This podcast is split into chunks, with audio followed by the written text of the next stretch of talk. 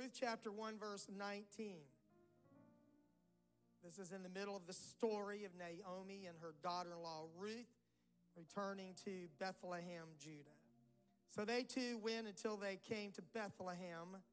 It came to pass when they were come to Bethlehem that all the city was moved about them, and they said, Is this Naomi?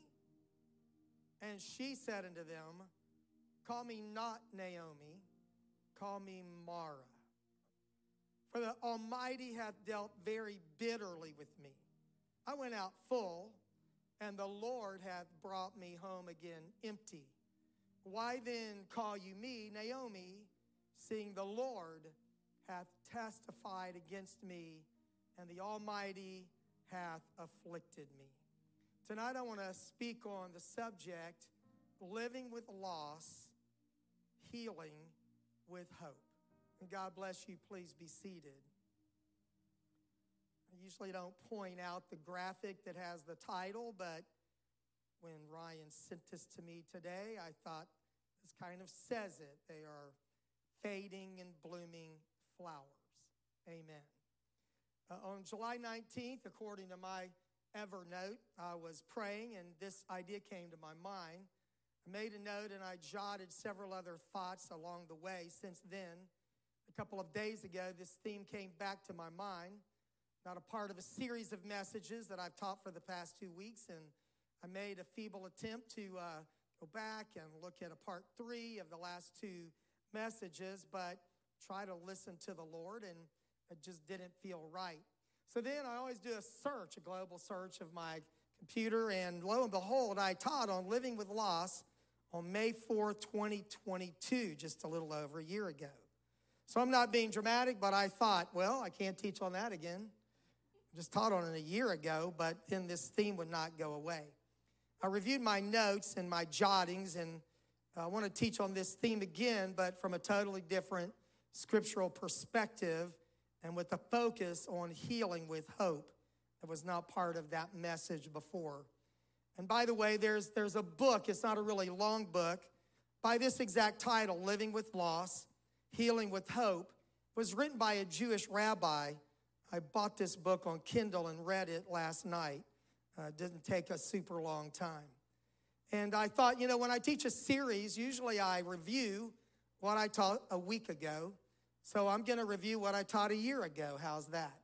And then lots of new stuff. And you're welcome to go back May 4th, 2022, if you'd like to watch a different message on living with loss. It would probably help you. Amen.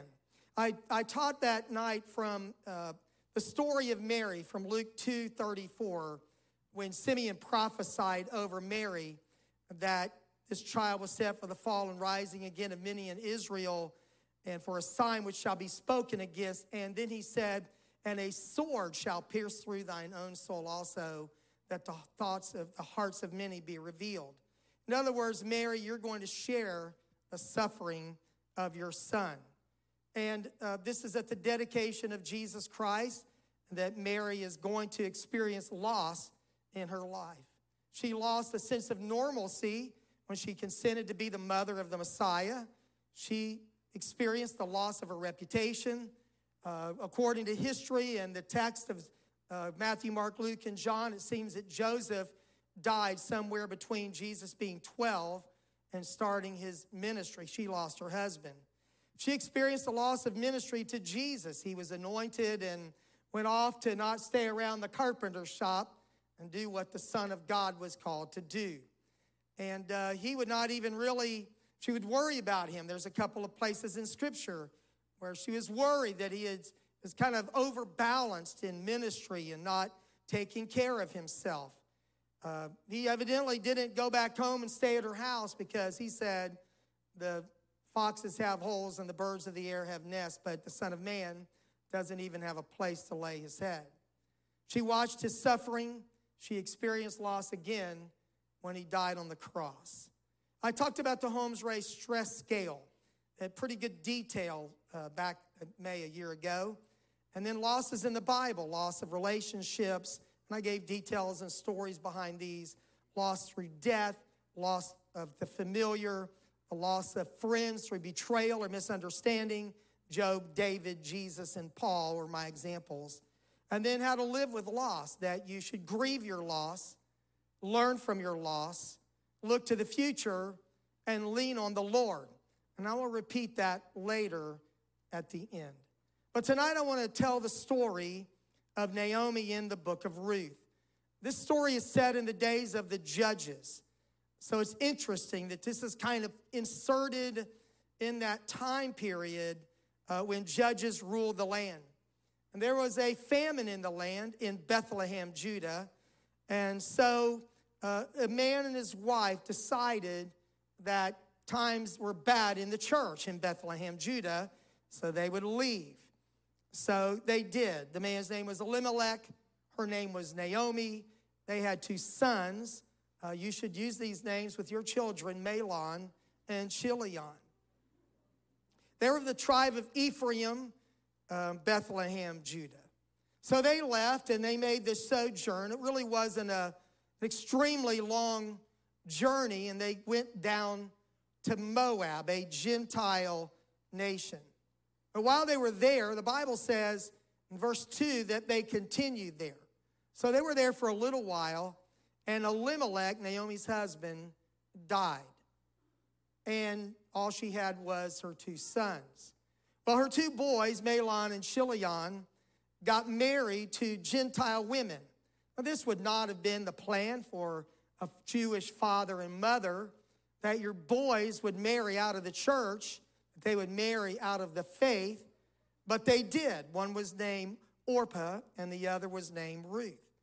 And about 10 years went by. We don't know the exact time frame, but the Bible said they dwelled there about 10 years.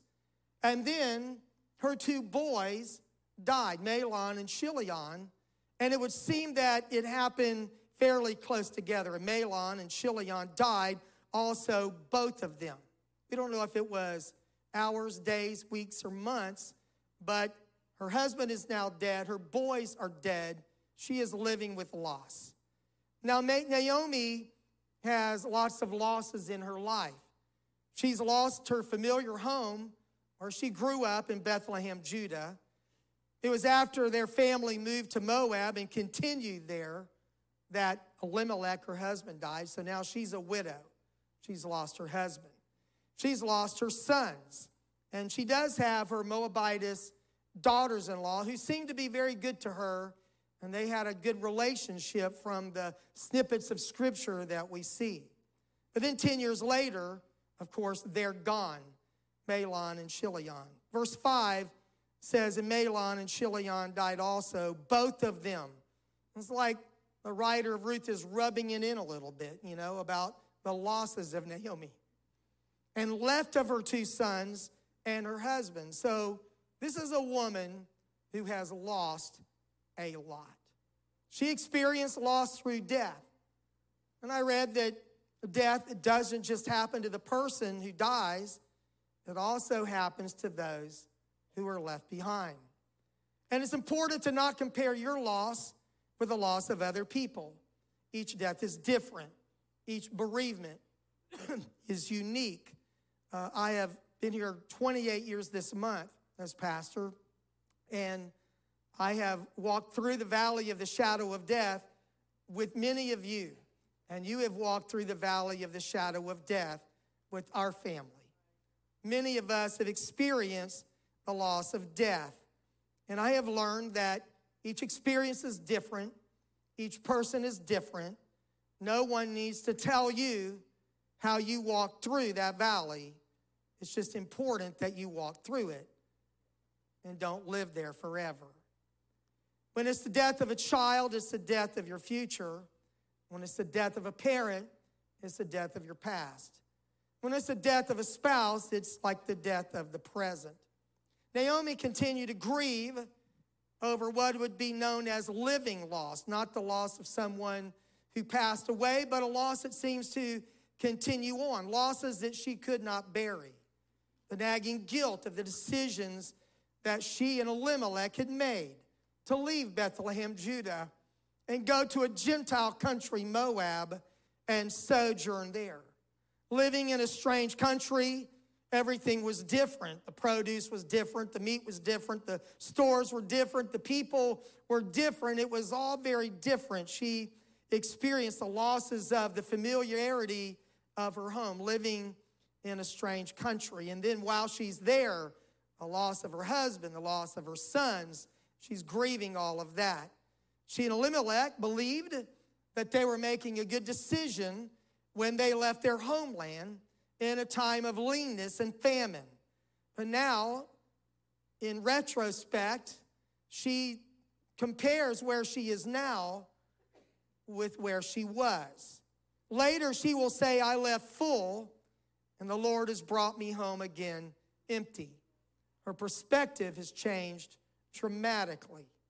Now, in the middle of all of this loss, Naomi decides that she is going home. She's lived in Moab long enough, she's going back. I cannot imagine how much courage it took for Naomi to make this decision and then make this journey. She gets her daughters in law, and they evidently start out with her for a while. I don't really know how long she prayed about and pondered this decision to return home to Bethlehem, Judah. She felt the connection to Moab. After all, Moab was where Elimelech was buried. Moab was where Mahlon and Chilion were buried. And their graves, no doubt, called to her, and she felt a sense of permanence there because of that. But their graves were merely silent reminders of better days before all of that happened. A time in life when they were all living and they were all happy and they all had a bright future. Well, eventually, this word had filtered from Bethlehem, Judah, that the famine was over, and this settled it for Naomi. It's time to go back home. She'd wondered about doing this, and the pull of home became stronger than the pain that she felt in Moab. So she's going back. She needed to tell the girls, and, you know, as I mentioned, they start going with her. This interaction in the book of Ruth, this is only four chapters.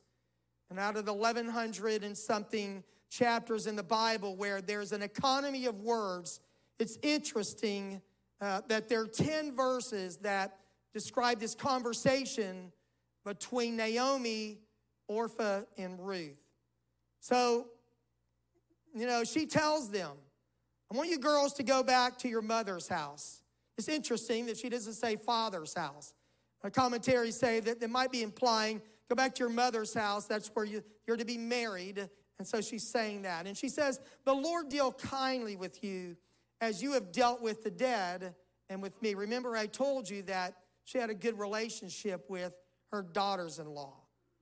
But Naomi's prayer, when the Lord deal kindly with you, was more than just saying, you know, goodbye and God bless you. It's kind of formally freeing them from any future, future responsibility to her. In other words, she's saying, I'm going home. You go back to your home. You don't owe me anything. You've been kind to me. You've been kind to the dead. Now go back and start your life again. And she's not going to be in a position to ever do anything for them. So she prays that God will take care of them in her stead. She prays that God will show them providence and you can see that she really has nothing. She has no resources. She's not sending them back with the gift, with money, only a prayer. She's powerless to repay their kindness. The Lord grant you, she says, that you might find rest, each of you in the house of your husband. She kissed them, and they all lifted up their voices and they cried. This is a, a sad moment and they both say, You know, we're going back with you. Naomi says, No, I don't go with me. I don't have any more sons in my womb, and that they may be your husbands. And even if I, you know, was expecting tonight, uh, you wouldn't live long enough. You shouldn't wait long enough till I would raise more boys for you. I'll go back home, get a husband. I'm too old for that. And then um, she says in verse 13 on the screens, Would you tarry for them till they were grown? Would you stay for them from having husbands? Nay, my daughters, for it grieveth me This is what I want you to see in this verse. It grieveth me much for your sakes that the hand of the Lord is gone out against me. In this idea of Naomi living with loss, she's saying to them that one aspect of my loss is how my poor decisions have affected you. I'm sorry, girls, that because we moved here and you married my boys and now they're dead and my husband's dead and I'm having to leave that I'm leaving you behind.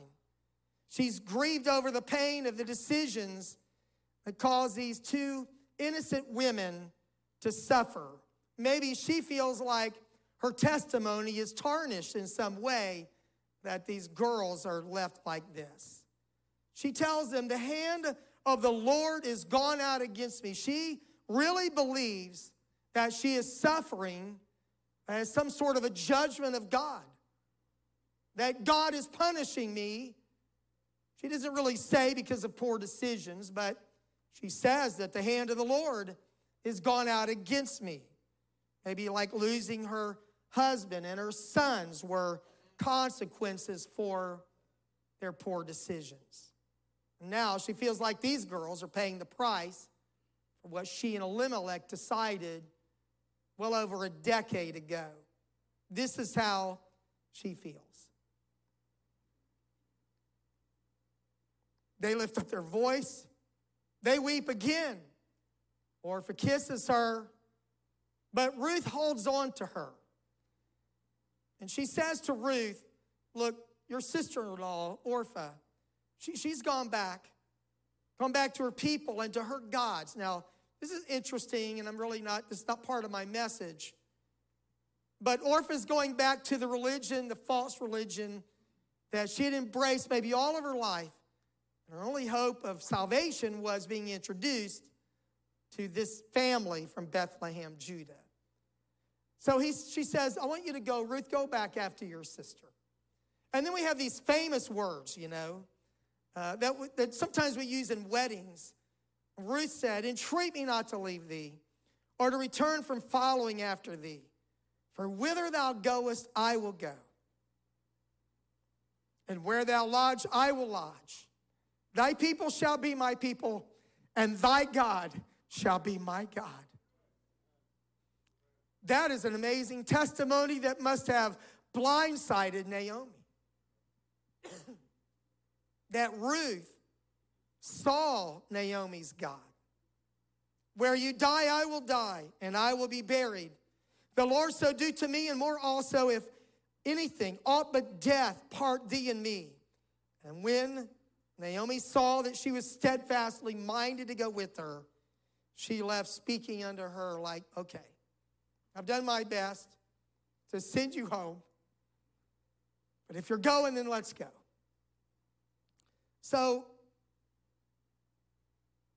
Ruth is determined to stay with this woman, Naomi, who has lost, it seems like she's lost everything. And she, she knew what it felt like to lose a husband. And so we're going to do this together. Naomi, in her weakness, maybe her bad decisions, was still the brightest light that Ruth had ever seen. So they start back home. they say that it was about a seven to 10 day journey from the plains of Moab to Bethlehem, a little over 30 miles or so.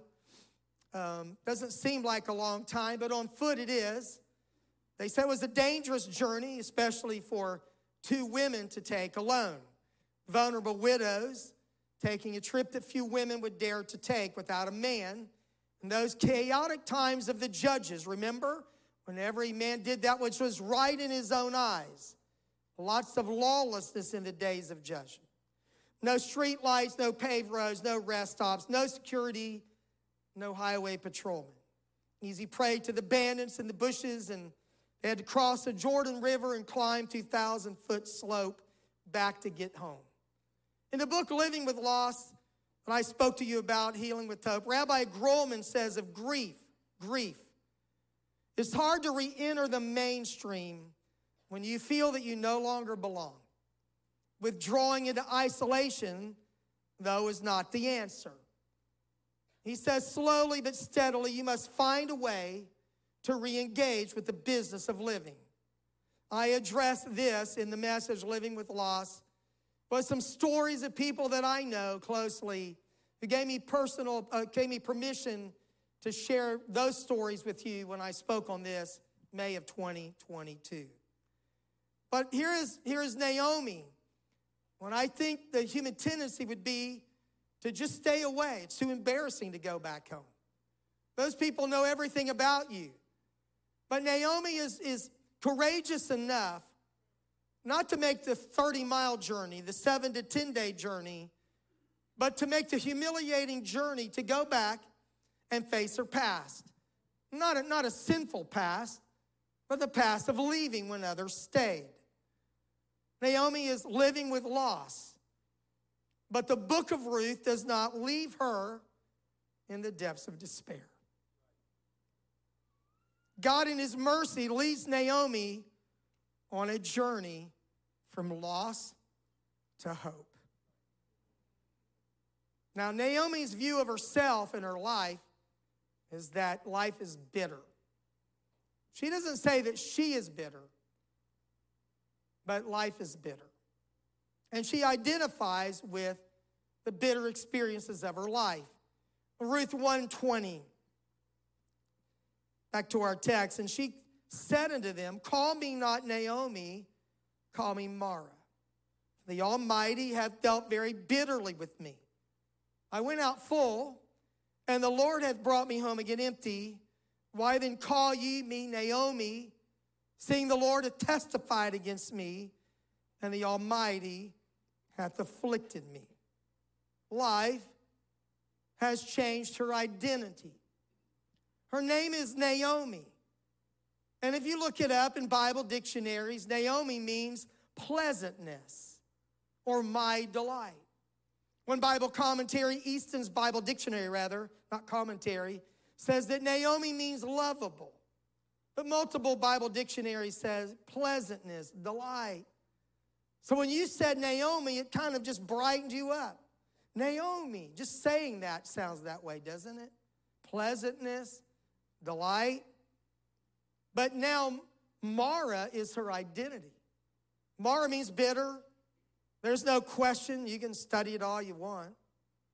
She said, The Lord has dealt very bitterly with me. And she is referencing something. She's referencing a place where when Israel came out of Egyptian bondage and crossed the Red Sea, the very first place they camped was by the waters of Mara, and it means bitter water.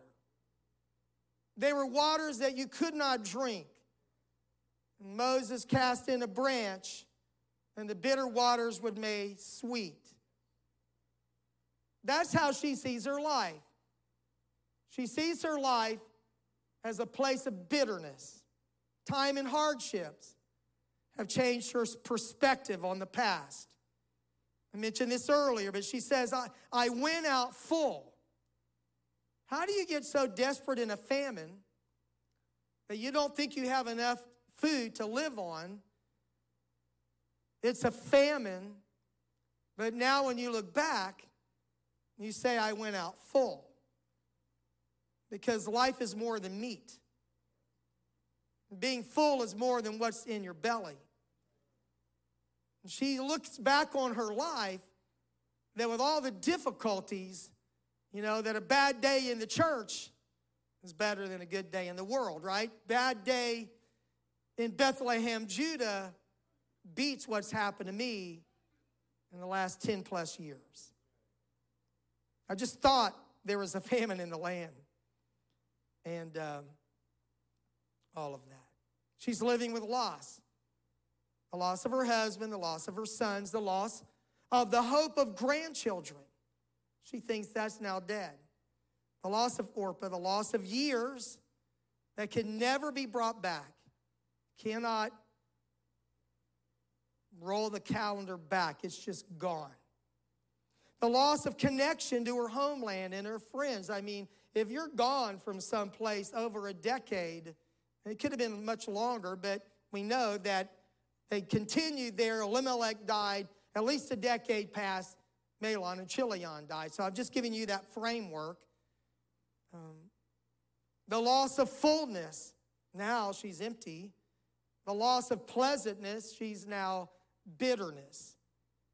But I alluded to this a while ago. With all that Naomi is feeling, what is marvelous and makes this story worth telling is that with all her loss, Naomi came home.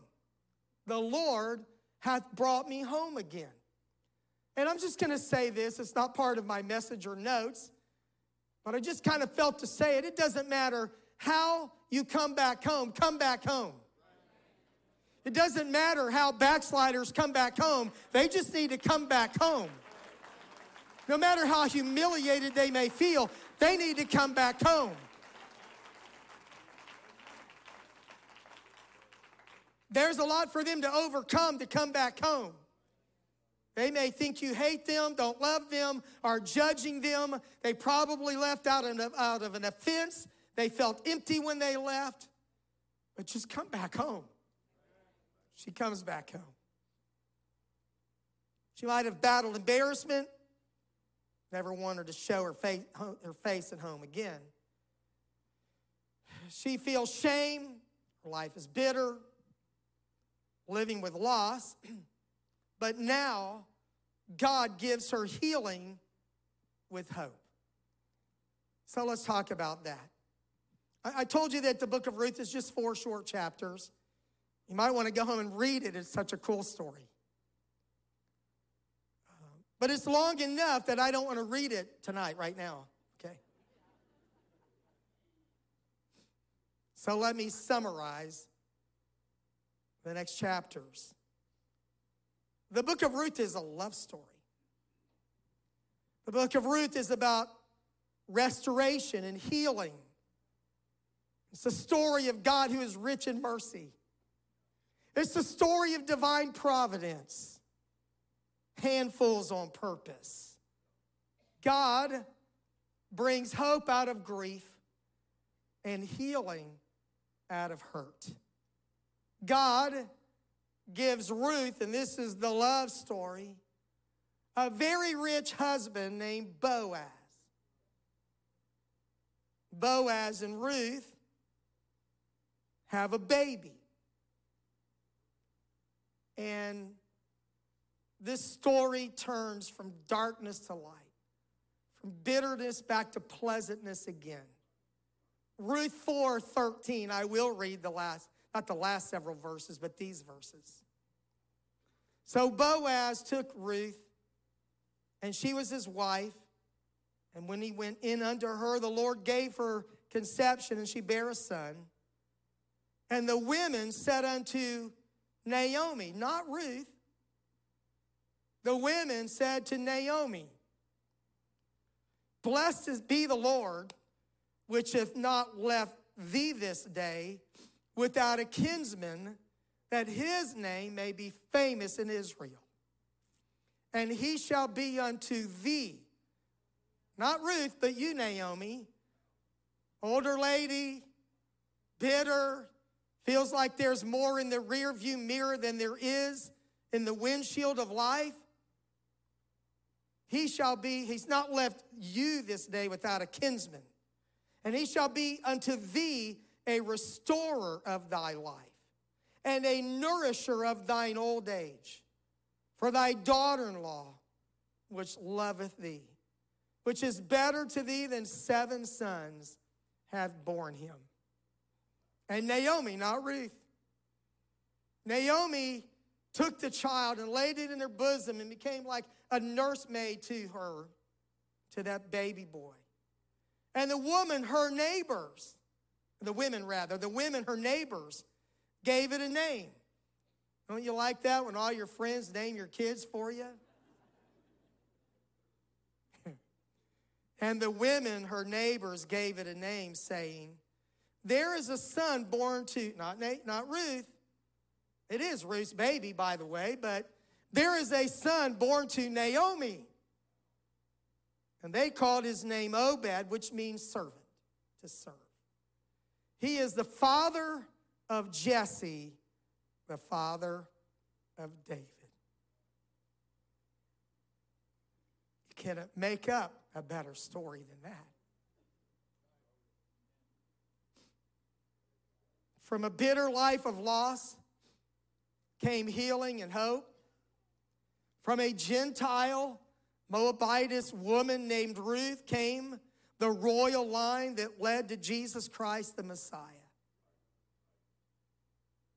Naomi's friends, the women knew what this boy Obed would mean to her. He's going to be a restorer of your life. Naomi, you spent years living with loss, but God is healing you with hope. The name Mara is not going to be your name anymore, Naomi. It's not sticking to you anymore. It would seem that as the love story of Ruth and Boaz unfolded, that Naomi had overcome feelings that life was bitter. Her advice to Ruth was really good advice. It did not reflect uh, the feeling that this was going to turn out bad. She was seeing glimmers of hope that God was at work through all of the negativity of her life. Her actions and her words reflect a dependence on God that Naomi had. Her life felt really bitter, but she did not become her circumstances.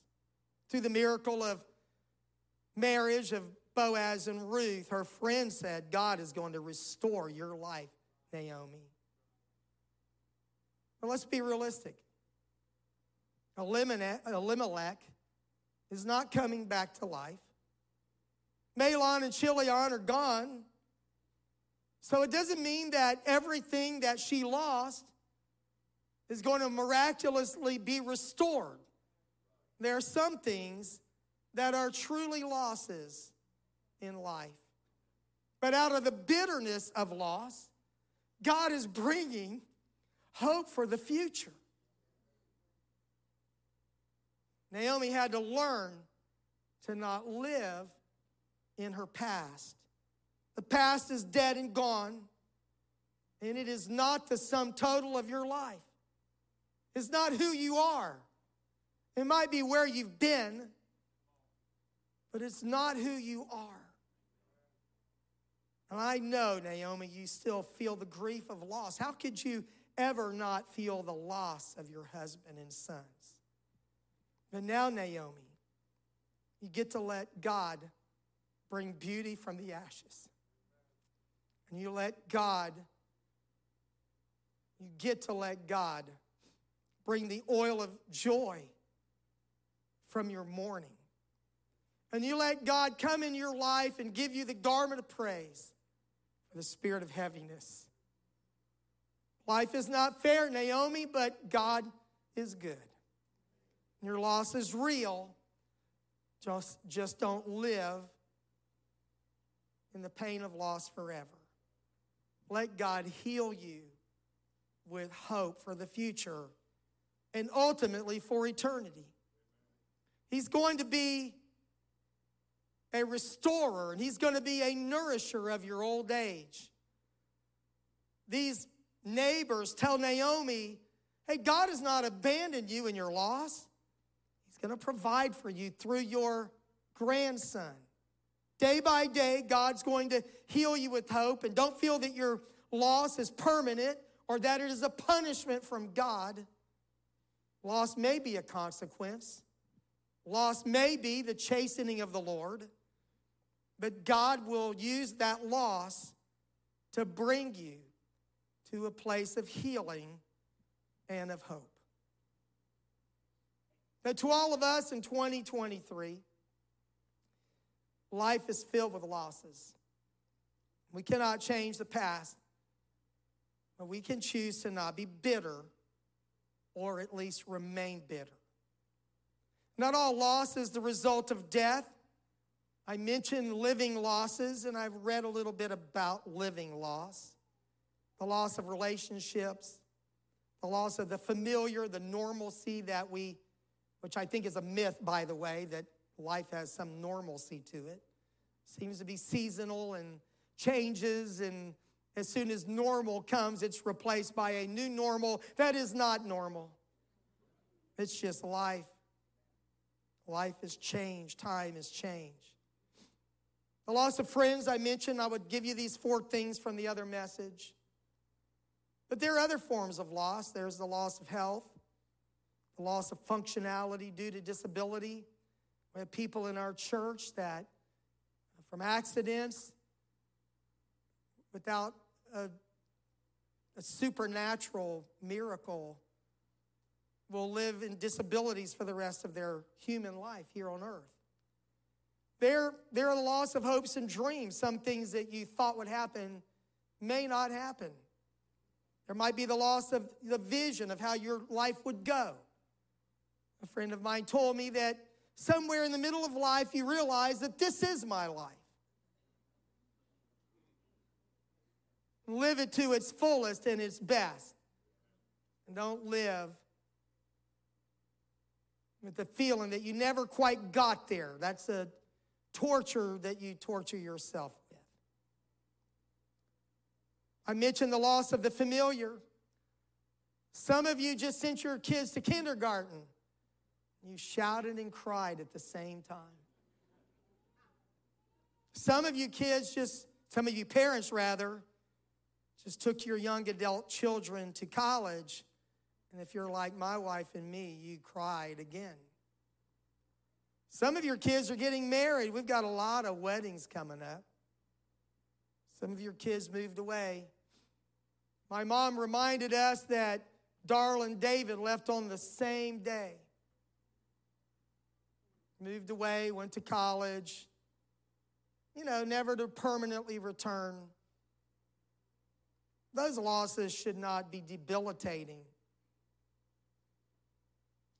You need to see hope through what you perceive as loss.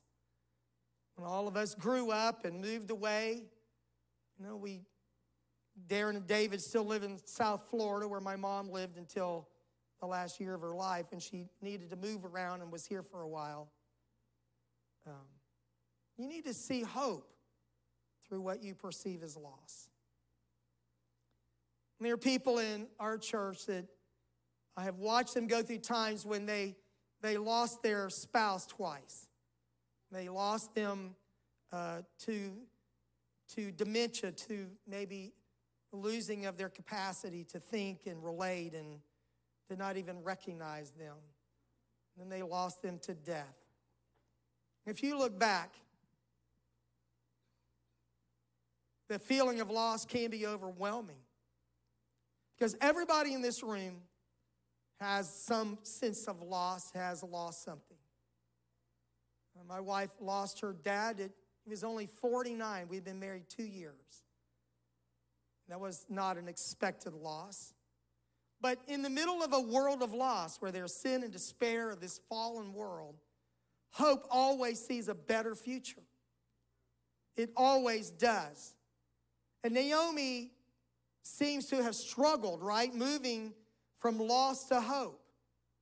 The process of healing for her, for her grief, didn't happen overnight, and it never does.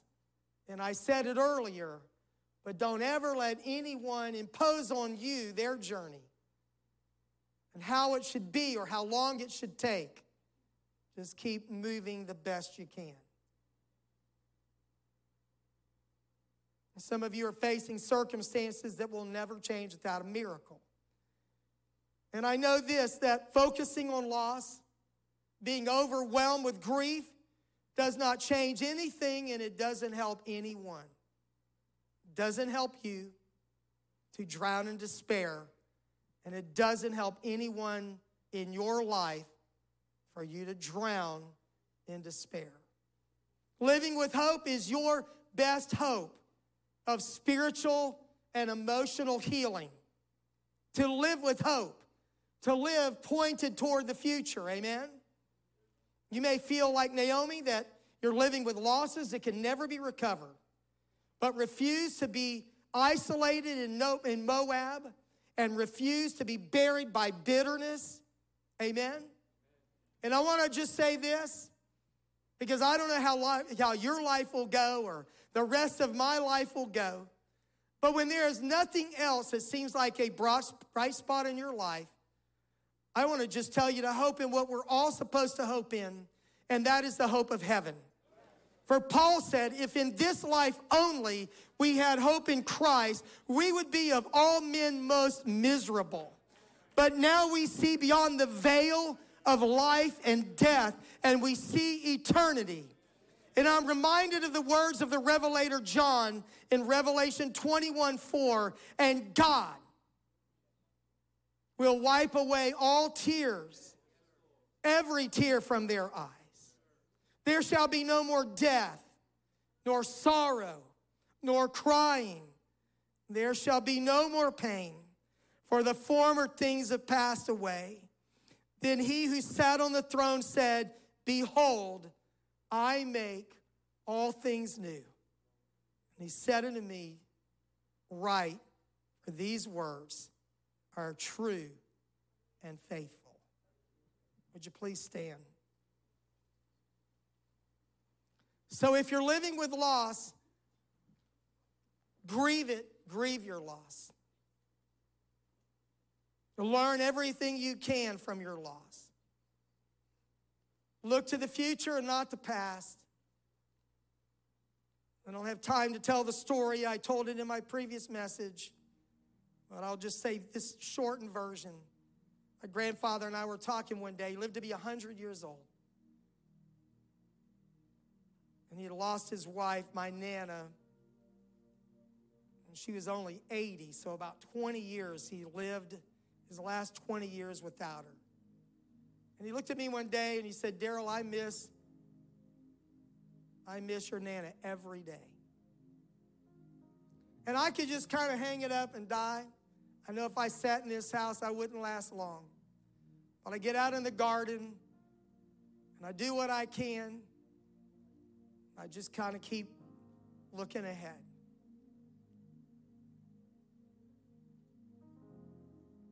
And I think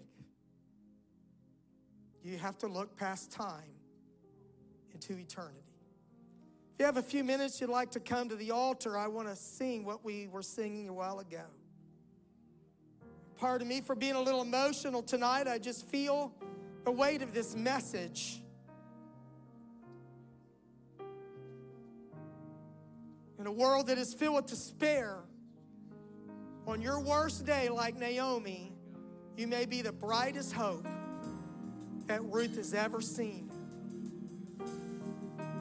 So let God move you from living with loss to healing with hope. Amen. As you come to the altar, maybe link up with someone and let's pray together and let's lean on the Lord and let the Lord give us hope for a brighter tomorrow.